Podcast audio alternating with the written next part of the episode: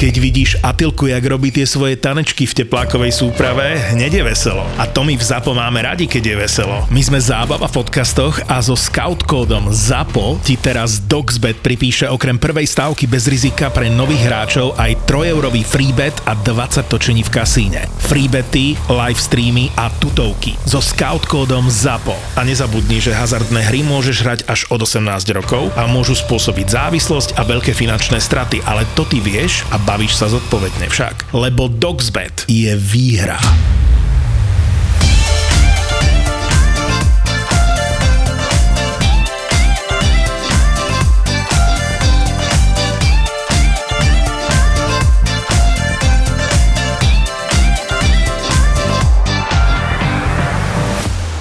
klient prišiel do štúdia, kde sme mali podstate veľkú obrazovku, na ktorej sme prezentovali už teda buď výslednú prácu, alebo sme mu ukazovali v procese, tak tu vieme zmeniť takúto farbu a tak ďalej. A tiež klienti nám tam mohli teda ukazovať e, fotky zo svojich nehnuteľností a odprezentovať nám, aký je priestor, čo chcú kde zmeniť a teda na tej väčšej obrazovke sa to dá lepšie vypozorovať. Takže klient si pripojil telefón k nášmu televízoru, v rámci fotografií z interiéru sme sa preskrolovali až k fotografiám z domáceho porna, kde, kde sme prešli rýchlým scrollovaním asi 20 rôznych poloh jeho priateľky. A, a tým, že on scrolloval a iba sme počuli joj, bože, oj, ale nešiel naspäť, ale stále roloval ďalej, ďalej, ďalej, takže všetko sme mali možnosť vidieť. Tak to bolo. Celý interiér až do kuchyne, hej? Aj odstupnej chodby. On sa smial, myslím si, že vedel, že sa Takže to nikdy sa nedostane. robilo, že sa to akože nestalo? Alebo... Nie, smial sa, všetci sme sa strašne smiali. A všeli, čo sa aj z obhliadok, hej, stávajú sa všelijaké tam trapasy, že toaleta není spláchnutá, hej, že prídeme na obhliadku a takéto sa. Niekedy majú ľudia strašný mm. bordel doma, že Vážne? Vôbec... My sme Poď tam o tom porozprávať. A je to vôbec tak ľuďom nepríde, však aj vy máte asi taký pocit, že im to ani nepríde, že... Nie, oni tak žijú, bežne. Niečo, niečo na tému ľahko zbytia. to, to podľa mňa sa mi už ani nestane, že také niečo uvidím. Že vstúpila Že to bolo retra? normálne ako vtip. Že to som si povedala, že to nemôže reálne tu niekto bývať. Ako keď si predstavíte, že v spálni bola veľká strieborná palma pri posteli a tá postel bola čalúnená v zamate, miesto gombikov boli diamanty a proste tento štýl, tak to bolo, Vegas, no, socha Pantera zo, životnej veľkosti. Zostavená z takých tých malých zrkadielov ako na diskoguli Aha, okay. vieš, Čo chceli niečo trablietkavé, Chceli, akože chceli tam otapetovať ešte schodisko, chceli doladiť e, do toho zvyšného interiéru, ale... Už m, nebolo aký prvok použiť. Nevedeli sme sa tam nájsť vôbec. Tam sme to ani nezrealizovali. Tam sme sa proste nechytili. Takže toto bolo také také extrémne v interiéri. A minulý rok som mala požiadavku na prerabku pubu. Išlo o takú piváreň pre robošov a proste ísť na dobré pivko a nestará sa tam o nejaký, môžeš tam prísť aj v monterkách po robote a mm-hmm. nikto to nebude riešiť. Ale aj tak mi tam nepasovali kancelárske stoličky. Lebo za každým stolom boli proste kancelárske stoličky také, ktoré si predstavíš... E, také tie kovovo meké modro-červené? Presne tie. Kovové nohy, tá plastová mušla molitán a, a taká tá sieťovaná textilia na tom. Tak tieto stoličky s tým vytrhaným molitanom po bokoch, hej, že čo už zub času sa tam prejavil, tak tie boli úplne všade a im to vôbec neprišlo čudné. On to tam chcel aj zanechať? Nie, nie, nie. nie, nie, nie.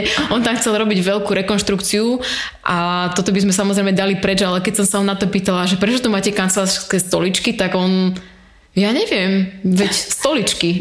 že mu to neprišlo, že to je úplne mimo. Takže to bolo tiež také, že to ma prekvapilo, že to som ešte nevidela. Dneska tu máme Zuzku. Zuzka robí interiérový aj exteriérový dizajn? Aj exteriérový. Mhm. Sice ma poslucháči nevidia, ale keď príde malá blondinka do miestnosti a začne tam všetkých korigovať a dáva tam nejaké svoje nápady a, a nejaké, nejaké príkazy, tak to väčšinou tí robotníci nemajú radi. Uh-huh Mm, takže... Doplácaš na farbu vlasov. hej, hej, blondina málo kto verí. Aj si mala nejakých takých robotníkov, ktorí ťa, neviem, že nerešpektovali alebo neakceptovali? Že prišla túto nejaká žena, ide nám tu vyprávať o technických veciach, však ja tu 20 rokov murujem a čo mi ona má do toho čo kecať? Ono to väčšinou takto vždy začína to som sa málo kedy, to sa mi asi ešte nestalo, že by som prišla na stavbu a niekto by bol tam ústretový a že super, že ste prišli a to vždy zle prevracajú očami. Mužské ego. Mm. Tak, keď sa na seba pozrieš, tak človek by nečakal, že okrem toho, že dobre vyzeráš, ešte máš aj mozog. No, akože nie je zlo. Myslím si, že to takto berú, to máš pravdu, no bohužiaľ je to tak. Čo bolo občas kontraproduktívne, lebo môj stolár už potom vôbec nedával pozor. Ale vidíš, jak pracoval, jak Kedy príde tá Zuzka? Zuzka, kedy príde? Veď ja ti to prídem demontovať, len povedz mi, aby sme sa zladili, vieš, časovo. No, hej, niekedy to pomôže, väčšinou je to na škodu.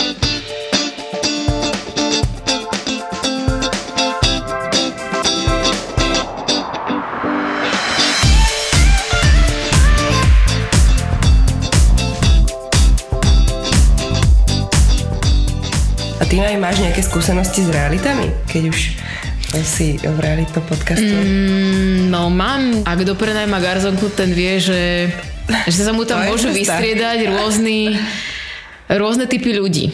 A teda tú garzonku prenajmam asi 10 rokov a by som povedala, že okrem tohto posledného nájomníka, čo tam mám teraz, boli všetci nejakí divní vždy sa mi tam niečo prihodilo, že... Tak ono, kto ti normálny pôjde do garzonky bývať? No, akože na dlhšie.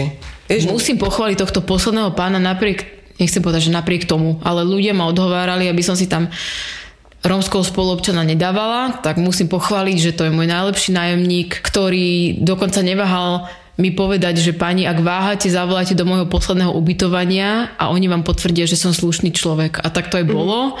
A, a tak to aj je. Platí dokonca ešte pred dátumom teda splatnosti. Volá mi, že peniažky mi poslal na účet. E, krásne si to tam zrekonštruoval. Z nič ma neotravuje, takže fantastický nájomník. No a to hovorím, že to bol jediný taký dobrý. Prenájom tej garzonky začal tým, sa mi prihlásilo strašne veľa ľudí a samozrejme som si chcela vybrať toho najlepšieho. Medzi tými ľuďmi bol aj jeden chalan, ktorý mal v tej dobe 19 rokov, ale ma prekvapilo, že už bol šedivý ako podľa občianského to sedelo, mm-hmm. ale mal úplne šedivé vlasy a bol taký, trošku taký zvláštny. Tak jeho som si tak nechávala nakoniec, ale nakoniec teda tí všetci ostatní mi vypadli a zostal mi on a dosť ma aj tak bombardoval, mi volal, že teda čo, ako ale slušne, hej, že či si to mm-hmm. môže, tak hovorím, dobre, skúsim to s ním. Mala som tam toho chalana 5 rokov. To je celkom dosť, na garzonku hej, dosť dlho. No, to uh-huh. bol fajn nájomník, hej, vždy bol tiež slušný, poslal peniaze na čas, vždy mi teda ešte aj zavolal, že peniažky odišli. Čo bolo divné bolo, že keď som prišla do tej garzonky, tých 5 rokov tam nemal nikdy žiadne veci. Mal tam vždy len tie jedny tenisky, v ktorých teda sme sa aj zoznámili. Viem, že ich vtedy mal, lebo boli také kriklavo zelené, to je jedno. Vždy len tie tenisky, pár nejakých vecí prehodených cez gauč a v podstate to vyzeralo, ako keby tam ani nebýval. Ale bol tam 5 rokov, tak si hovorím, tak nech tam robí čo chce, platí, nie sú na ňu stiažnosti od susedov, tak v poriadku. No po tých 5 rokoch mi teda oznámilo, že, že sa stiahuje do iného nájmu. Uh-huh. Tak bolo mi to ľúto, lebo však parádne sme vychádzali a po pol roku ho vidím v televíznych novinách v Krymi. Som ho spoznala podľa tých šedivých vlasov a podľa... podľa tých tenisiek podľa tých šedivých vlasov a podľa hlasu, však som ho poznala aj keď bol teda vyštvorčekovaný. Uh-huh. A z môjho najmu išiel do, naj... do ďalšieho najmu, v ktorom teda vraj sa hovorí, aj za to teda bol sudený, zabil nejakú svoju milenku, ktorá ako keby bývala vo vedľajšej izbe, alebo te, lebo to bol akoby rodinný dom, okay. kde sa prenajímali izby uh-huh. a oni si medzi sebou vytvorili vraj nejaký milenecký vzťah a tu pani našli ležať s nejakým, hovorím pani, lebo bola od neho dosť staršia uh-huh. a mhm. teda našli ju uh, v podstate zavraždenú. Preboha. Takže no. nebol tak úplne bezpečný nájomník. No, volali mi, keď sa, keď sa riešil tento prípad, mi volala policia, zrejme preverovali všetky telefónne čísla, čo mal v mobile, uh-huh. takže mi volali, kto som, čo som. Som vysvetlila, že bol u mňa v najmä, že neboli žiadne problémy, tak uh, uh, teda ten policajt mi povedal, že asi vás mal rád, lebo on vie byť veľmi jedovatý. No. Aha, takže asi to nebolo úplne prvé, hej. prvý kontakt s policiou. Toto, no, hej? ale teda ku mne bol vždy dobrý, asi, asi ma mal rád. Takže to ma tak prekvapilo, že v podstate 5 rokov som bola s týmto človekom e, v kontakte, chodila som na obhliadky, boli sme častokrát sami na tom byte, takže nikdy neviete, no, koho tam máte. Po ňom som mala kočku, ktorá dobre vyzerajúca, taká mladá baba, e, ktorá mala asi problémy s alkoholom a vždy neplatila mi nájom, lebo asi teda nezostali už na nájom peniažky uh-huh. a potom mi niekedy aj vyvolávala, keď mala v noci nejaké delirium a písala mi všelijaké výhražné správy, keď som ju chcela stať vysťahovať, že už mi dlží. Neposlala ste mi nájom. keď teda už uh, mala ísť preč, tak ju to rozčertilo a vypisovala všelijaké výhražky a také a bola nepríjemná, tak to bol celkom problém ju stade dostať. A dostali ste ju v pohode, hej? Dostala že... som ju stade, no ani mi nezostala dlžná. A ten, čo tam bol po nej, ten mi zostal dlžný celkom dosť a to bolo také smutné. To bol chalan, ktorý tam chcel ubytovať svoju maminu, dôchodkyňu, ktorá viac menej celý deň preležala na posteli, lebo bola taká nevládnejšia a si hovorím, to bude super nájomnička, nebude tam robiť nejakú neplechu, nebude hluk, lenže keď mi prestal chodiť nájom, sme zistili, že chalan všetok maminy nájom pregembloval a uh-huh. nebolo z čoho platiť. Takže maminu bohužiaľ sme museli vysťahovať, čo ma teda mrzelo, ale inak sa to nedalo. Bolo to také smutné, lebo ona sa to dozvedela až od nás, že ten syn teda jej kradne tie peniaze, že ich nepoužíva tak, ako by mal.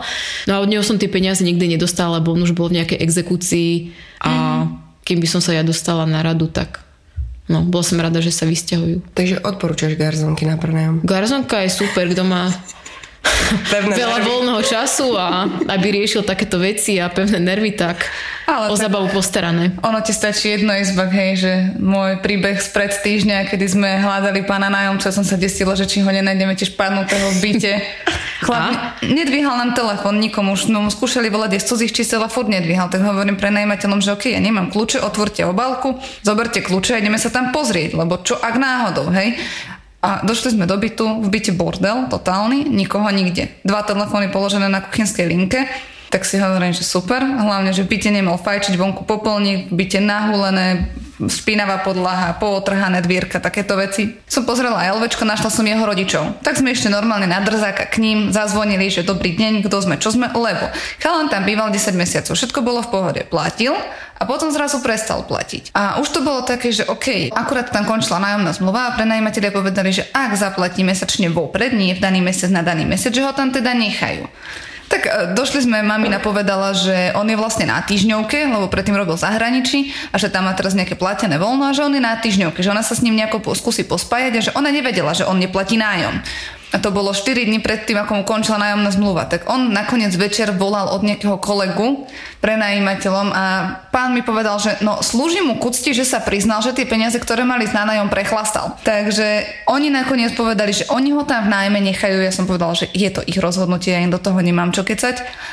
Spravila som im dodatok nájomnej zmluve, že nech teda býva ďalej. Ale ja keď som toho chlapa videla po roku, tak mne to ani nepripadalo, že to je on. Mm-hmm. Jednoducho on ja som ho videla raz pred rokom, potom druhýkrát v lete, keď stratil kľúče, ja som mala náhradné, tým, že oni nie sú odtiaľto, tak ja som bola správca kľúčov, tak ja som mu vtedy požičiavala tie kľúče a vyzeral ešte v pohode a teraz úplne zmenený človek. Totálne. A fakt, ten byt, no ja neviem, ako to dopadne. Ale tak oni sa rozhodli, že si ho tam nechajú, tak si ho tam nechajú, no.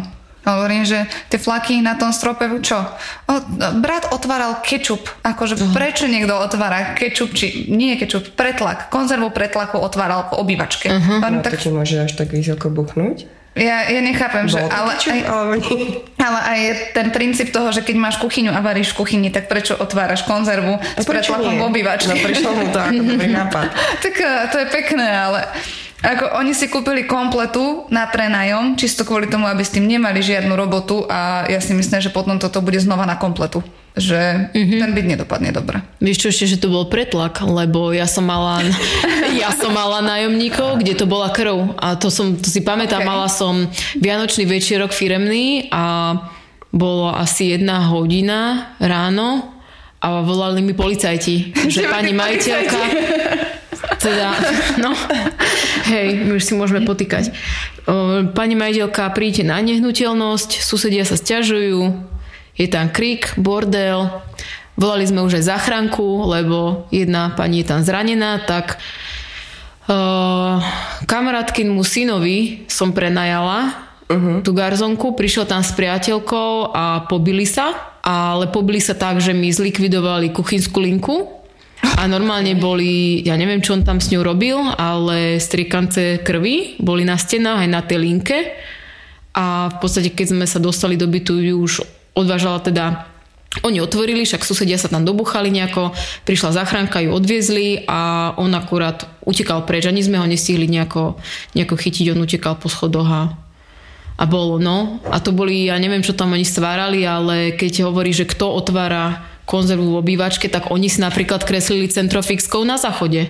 A ja som mala na stenách dekorácie centrofixkou. A dospeli ľudia. Takže tak, ľudia sú... my videli. sa prekvapiť novým dizajnom. No, teda, ľudia sú rôzni ako to. To mali byť grafity len, mm-hmm. no? To nedošlo k pochopeniu.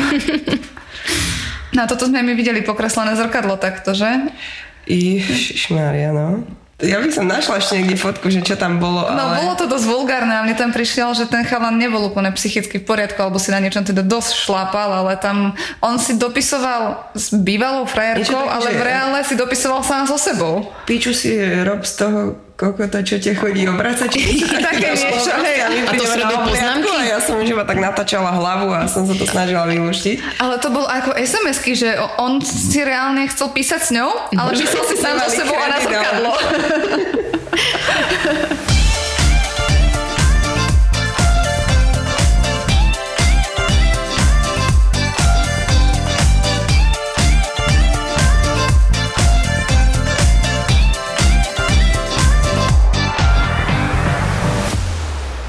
my sme sa vlastne tak zoznámili, že som robila pre Maris Beat a tak sme sa dali nejako dokopy a v podstate to bol taký typický proces, ako je to vždy so zákazníkmi, že teda mi zavolajú možno po nejakej referencii alebo ma niekde nájdu, niekde videli moju prácu a mm, oslovila ma teda, že si nevie dať rady s bytom, že už začala nejakú prerábku a no, ako to... U mňa to bola skôr taká, že hodina 12. Ako to väčšinou býva, že už včera bolo neskoro, hej, hej, no, ale... Myslela som si, že to zvládnem aj sama, ale potom som pochopila, že to, ako si mi neskôr povedala, mám veľa dobrých nápadov, ale málo metrov štvorcových. Bolo to tak, no a hlavne sa stalo možno to, čo sa často stáva, že plány úplne nesedeli potom s tou, s tou realitou, že nie vždy to, čo dá architekt na, na papier, uh-huh. sa dá aj v realite zrealizovať, pretože tie architektonické plány v podstate dávajú nejaké štandardné rozmery tým zariadovacím predmetom, ale ten klient ich možno chce trošku väčšie alebo chce ja neviem, poviem príklad, očalúniť postel, ako to bolo v tvojom prípade, že sa potom rozmer tej postele zväčšil o, ja neviem, 10-12 cm a už mm-hmm. nám mhm. to robilo potom problém, už nám nevychádzala prechodná ulička a ďalšie veci, takže ja som mm-hmm. tak prišla asi v takej správnej chvíli, že sme to ešte tak e, skorigovali a dotiahli do konca. keby si tu neprišla, tak ja neviem, čo by som robila, že to bolo fakt už rozbehnuté aj s robotníkmi. Lebo zase vždycky je tam ten medzičlánok a to sú robotníci. No, robotníci, to je, to je kapitola, no. S robotníkmi tam si treba nájsť cestu, ako si hľadaš cestu k robotníkom? Snažím sa asi vytvoriť s nimi nejaký tím. No hneď som si napríklad všimla, že teba po určitej dobe začali rešpektovať viac ako mňa. Že ty si, neviem aké čaro použila, ale... Ty si bola len platiaci klient. no však ale to by, to by mali rešpektovať, ale ako náhle ty si im niečo povedala, tak, tak šúchali nohami, že ty si vedela tak veľmi pekne upratať a s takou noblesou, že lebo je, je to podľa mňa preto, že dávam aj im priestor na to, aby dali nejaký nápad, alebo sa im snažím natlačiť ten môj, ale potom to predniesť pred investorom ako ich nápad. A tým pádom oni majú pocit, že sme to vytvorili spolu uh-huh. a chcú mi pomôcť. A chcú aj potom investorovi ukázať, že my sme rovnocenní partneri s dizajnerom a my vám to teraz urobíme dobre, aby ste boli spokojní. A to bolo presne aj u teba.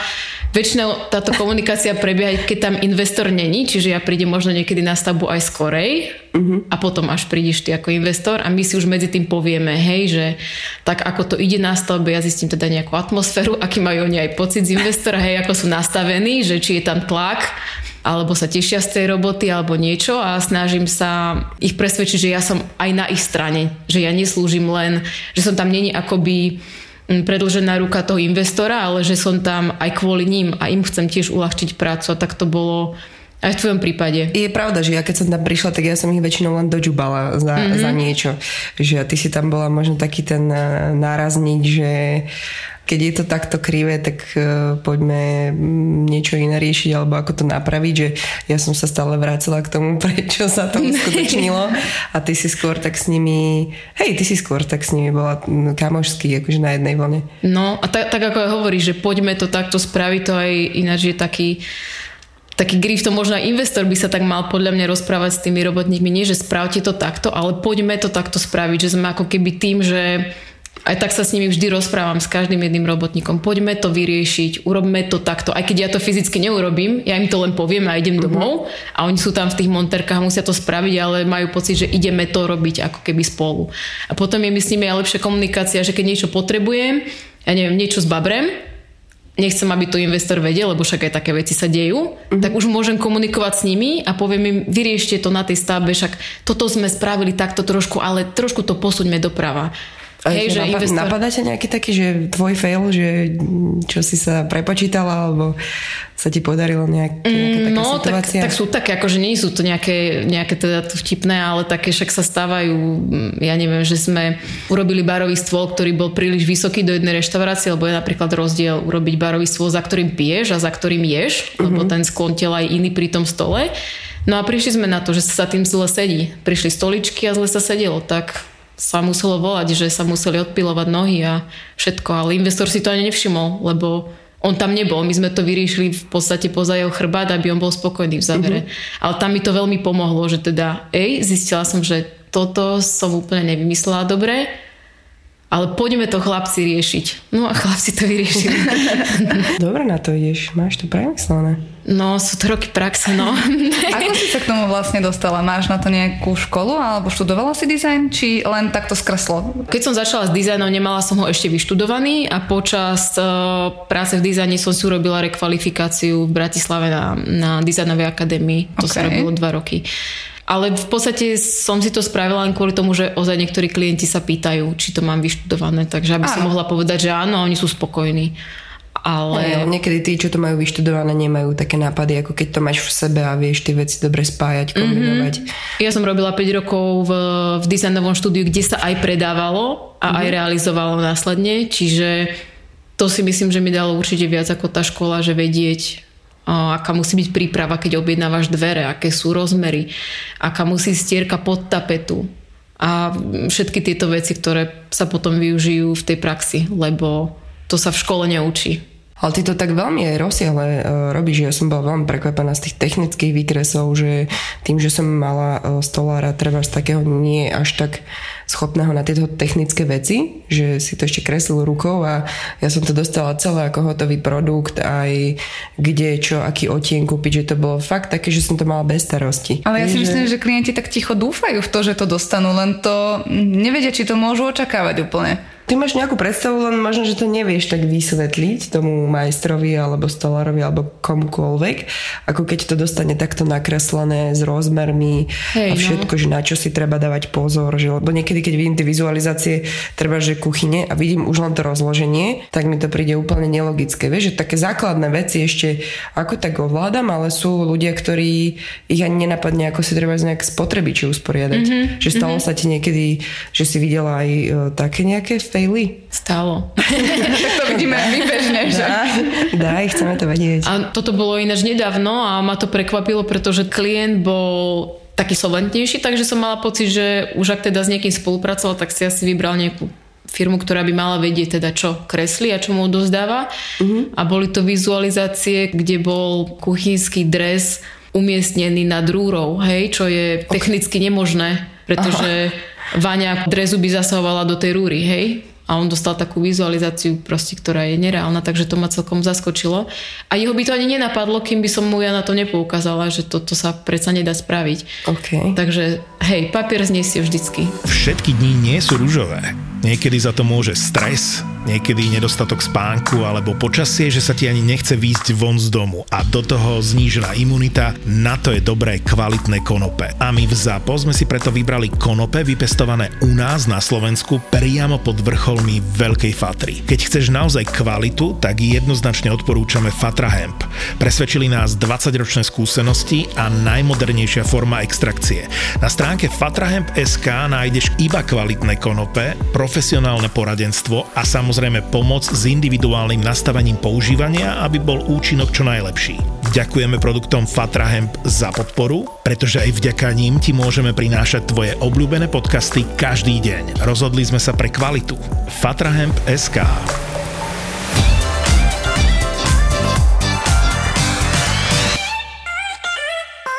Veľa ľudí má predstavu, že keď tam príde dizajner, tak dizajner má zazmluvnených, ja neviem, najdrahších dodávateľov a bude ma to strašne veľa stáť. Že veľa ľudí má túto predstavu a podľa mňa veľa ľudí preto to aj nevyužíva dizajnerov, že boja sa tej finálnej cifry. Hej, to máš pravdu. A oni to aj na začiatku mm, sa tak snažia opatrne naznačiť, že no ale nechceme tam niečo príliš drahé, alebo náš budget je obmedzený, čo je dobré, keď povedia na začiatku. Tak ja si myslím, že toto je že... taká normálna vec, že ja by som sa to na rovinu klienta opýtala, aj keď neviem, či je to úplne morálne a etické, že aký je náš limit a do ktorého sa musíme zmestiť, lebo... Mm-hmm. Keď nepovedie, tak sa na to treba vždy opýtať, no, lebo potom ich ten záver môže prekvapiť. Ale dizajner má v portfóliu dodávateľov aj mm, ekonomy, aj luxusných, aj vie vybrať niečo z internetových obchodov, vie vybrať niečo z Isku, z IKEA.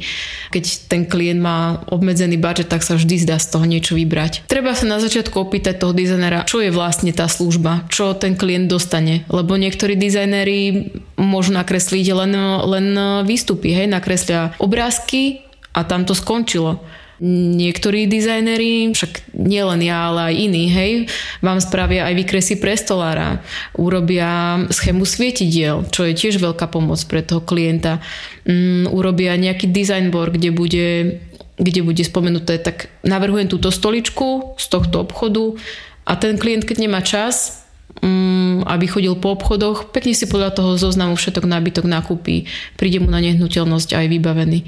Čiže mm-hmm. hej, dizajner aj veľmi vie ušetriť klientovi čas. Nie je to len o kreslení pekných obrázkov, ale vie ušetriť čas, dať určite užitočné rady. Ako to vlastne v reálne funguje, že je to také, ako to vidíme v telke, že zadá ti klient tri indície a ty to celé proste navrhneš, alebo aký, aký je celkový ten postup? Tak ako si povedala, len to netrvá taký krátky čas, ako to ľudia vidia v televízii. A s tým sa aj často stretávam, že že si ľudia myslia, že zavolajú, na druhý deň to bude hotové, stretneme sa na na mieste, odprezentujeme si to a môžu začať od pondelka realizovať. Tak to není, ale ľudia by si mali nechať čas na vytvorenie toho dizajnu, na tú konzultáciu, na zváženie najlepších možností pred tým, ako sa pustia do tej prerábky. Nestačí týždeň, hej, ten dizajner reálne pracuje s tou vizualizáciou aj mesiac.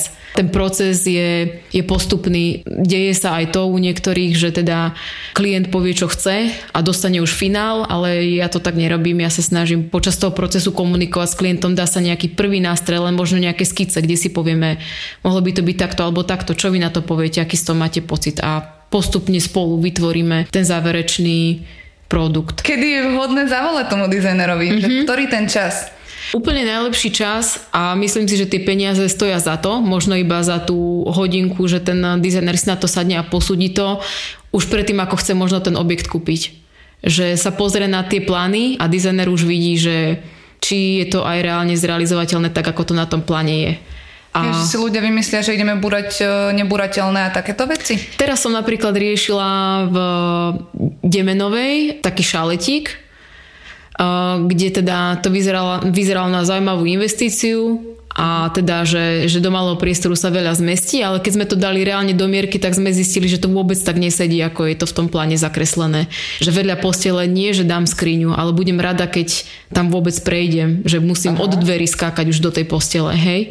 Mm, možno už toto je taká fáza, že prečo nie zaplatiť si aj hodinovú konzultáciu s tým dizajnerom. Pozrite sa na toto, toto chceme kúpiť. Myslíte si, že je to v poriadku? A ten dizajner vám povie, či áno alebo nie. A ste zachránení, alebo je to v poriadku a môžete pokračovať ďalej. Tak stále je menej zaplatiť si robotu dizajnera, ako zaplatiť drahú nehnuteľnosť a potom vymýšľať, že čo s tým. Teraz sme to riešili s klientom, kúpuje sa apartmán, ktorý sa ešte len stavia. Treba tam už ísť teraz s tým dizajnerom a pripraviť si to, pretože ten developer to stavia podľa nejakých plánov, ktoré má pripravené, ale v 90% to ten dizajner zmení. My inak otočíme sedačku, my nechceme svietidlo tu, ale chceme ho na stene a potom už je neskoro, hej, developer to dokončí, odovzdá to a keď až v tejto fáze príde dizajner, tak sa zase všetko presekáva a zbytočne sa do toho dávajú ďalšie peniaze. Čo sme mohli urobiť už keď sa stavba stavala. Mm. Ja Takže čím skôr tým lepšie. V prípadoch oni, skôr tí investori sa na to pozerajú, ako to spraviť čo najlacnejšie, aby to bolo pre nich ziskové a nepozerajú až tak na tú praktickosť. A mala si už aj takú spoluprácu, že s projektantom, že vyslovene by som prišla a poviem, že OK, idem stavať dom, ty mi budeš robiť dizajn, projektant spraví tú hrubú stavbu a nejak sa musíte zladiť a chcem konečný výsledok. Mm-hmm. A je to fajn. Hej. Je to takto dobre.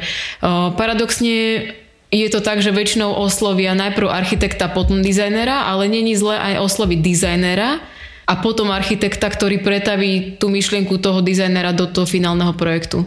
Pokiaľ my ideme podľa nejakých požiadaviek klienta, tak ja už to zostavím tak, ako to chceme a pre architekta ľahšia práca, hodí to na papier vybavené. Ako keď ideme opačne, že architekt dá návrh, ale my to potom pomeníme a on to musí zase prekreslovať alebo niečo. Architekt nejde až tak do hĺbky, mm-hmm. do takých praktických vecí. Ale on je podľa mňa skôr z tých technických častí, že on to až tak nerieši. A keď riešia vnútorne ten interiér, tak oni používajú také štandardné v podstate rozmery tých zariadovacích predmetov. Hej, že, že on vie, že tuto sa nám zmestí stôl, ja neviem, 120 na 80, ale už ja viem, že je malý že potrebujem aspoň 125 alebo 130 a dajme ho na 90, keď bude Vianočná večera, bude sa nám lepšie jesť, hej? Mm-hmm. Takže je lepšie, keď sa architekt prispôsobí našim nápadom. Kračí čas a rýchlejšia robota. Obidvaja sú spokojní. Dá sa dizajn robiť aj tak, že ja neviem, kúpili sme si byt, je zrekonštruovaný, ale chceme ho len čiastočne pomeniť, že musíme zachovať niečo pôvodné, lebo nemáme taký rozpočet a iba niečo pomeniť, že dá sa to, či aj takto väčšinou skončí pri tej kompletnej rekonštrukcii? Mm, dá sa to. Niekoho ten budget nepustí a dá sa to.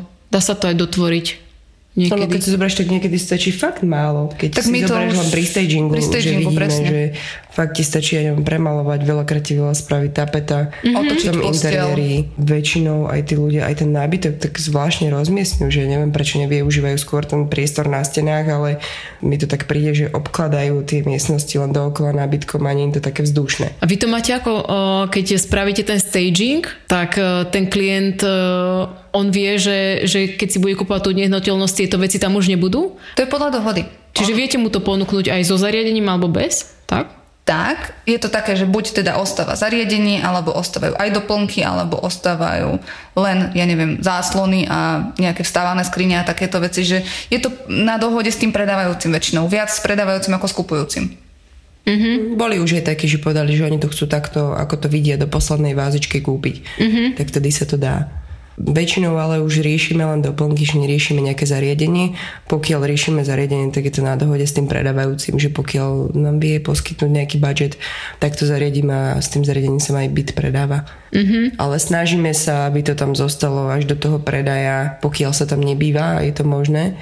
Lebo keď tam bývaš, tak uh, väčšinou ti tie veci zavadzajú. Takže snažíme sa, aby to čo najviac na fotkách vyzeralo tak, ako v realite. Ináč musím vás pochváliť, lebo tieto vaše stagingy uh. sú veľmi pekné, akož zaujímavé. Viete to ďakujeme, pekne ďakujeme. nastajlovať. Mhm. Že chcela by som asi ten, ktorý by si mi ponúkli už takýto nastajlovaný, asi by som nešpekulovala. Uh-huh. Keby som bola ten uh, ten kupujúci. Dobre to robíte. No však aj my sme šikovné. My sa snažíme. Nevždy nám to vydá, lebo už sa tiež musíme držať niečo, čo v tom uh, interiéri je. Mm-hmm. Vieš, že keď, keď je raz uh, niekde vintage, tak tam nemôžeme dať moderné veci a tak, že vždy sme limitovaní určitými vecami, ktoré sú nezmeniteľné mm-hmm. alebo ktoré nechcú tí majiteľia pred predajom zmeniť. Takže nie vždy to závisí len od nás ten výsledný efekt, ale tak na tej celkovej spolupráci. Hej, že často si povieme, že dalo by sa to aj lepšie, ale keď sa s majiteľom nepohneme, tak sa nepohneme. Musíme robiť s tým, čo máme. Ale tak zase snažíme sa, aby to nebolo také, no neviem, ja niektoré stagingy, ktoré vidím, že sú uh, v strede miestnosti jeden tulivak hodený, alebo jedna stolička na ne dva vankúšiky, že to mi príde, že na čo. Mm-hmm. To už že menej je niekedy viacej. Hej. Že aby to bolo ako celok. Keď, keď máme prázdnu miestnosť a nie je možné, aby to bola naplnená, tak nemá význam tam podľa mňa dávať takéto veci, že pôsobí to na mňa skôr tak smiešne. Ako to robíte? Vy stageujete všetky nehnuteľnosti, ktoré máte v ponuke? Akože vyhodíte niekedy na internet aj niečo prázdne? 90%. Mhm, sa to osvedčilo, hej? A nebola to vždy v prievidzi taká moda. Ježiš, ja to nie. evidujem len posledné roky fakt, že to kým to sem k nám prišlo, ja si pamätám, keď som o tom prvýkrát počula v Bratislave na školení v nejakom, ja neviem, 2016, 15, tak som z toho ostala, že o to komu sa s tým chce. Hej, dneska. Teraz s dvoma naplnenými autami, veselé. No. Prišlo mi to také, že je to zbytočnosť a je to možno aj tým, že vtedy boli tie rýchle časy predaja. Mm-hmm. Tam to jednoducho tým ľuďom bolo jedno, ako vyzerajú tie nehnuteľnosti. Boli za dobré peniaze, boli dobré úroky, kupovalo sa, kupovalo sa vo veľkom. Dneska, dneska je ten trh aj náročnejší. Tí klienti chcú viac, mm-hmm. ako chceli pred pár rokmi. A zase aj my si chceme urobiť nejaké meno, že... Aby sme sa nejakým spôsobom odlišili od tej konkurencie. Mm-hmm. Ale zase nech to není úplne o doplnkoch. Sú uh, aj takí, ktorí zase, ja neviem, z deviatich fotiek je 8 na nejaké detailovky na vankúšiky a že väčšinou nemáme tú spätnú väzbu od klientov až takú pozitívnu, že sa im to zdá byť až príliš prečačkané. Mm-hmm. Že aby sa to čo najviac približovalo k realite. Keď sme začínali, tak sme išli do takých, že sme malovali a nábytky nosili a takéto... Počka, že svoje nábytky ste si tam doniesli? no, toto si trafila úplne. že doma si zobrala jedalenský stôl a doniesla si ho tam, Postel? No raz Postel? tak Viac vecí tam bolo, však sme išli na dodávke. Tak uh, varili sme z vody, čo? čo on dal. Teraz som si celú odpratala a potom pila kávu po stojačke. Kým sme nemali sklad a nemali sme toho toľko, tak sme naozaj skladali z toho, čo sme mali doma. Na čo keď to chcel potom ten človek kúpiť aj s tvojou postelou? Tak som si kúpila druhú postel. Mm-hmm. Ja rada mením. Všetko pre klienta. Design.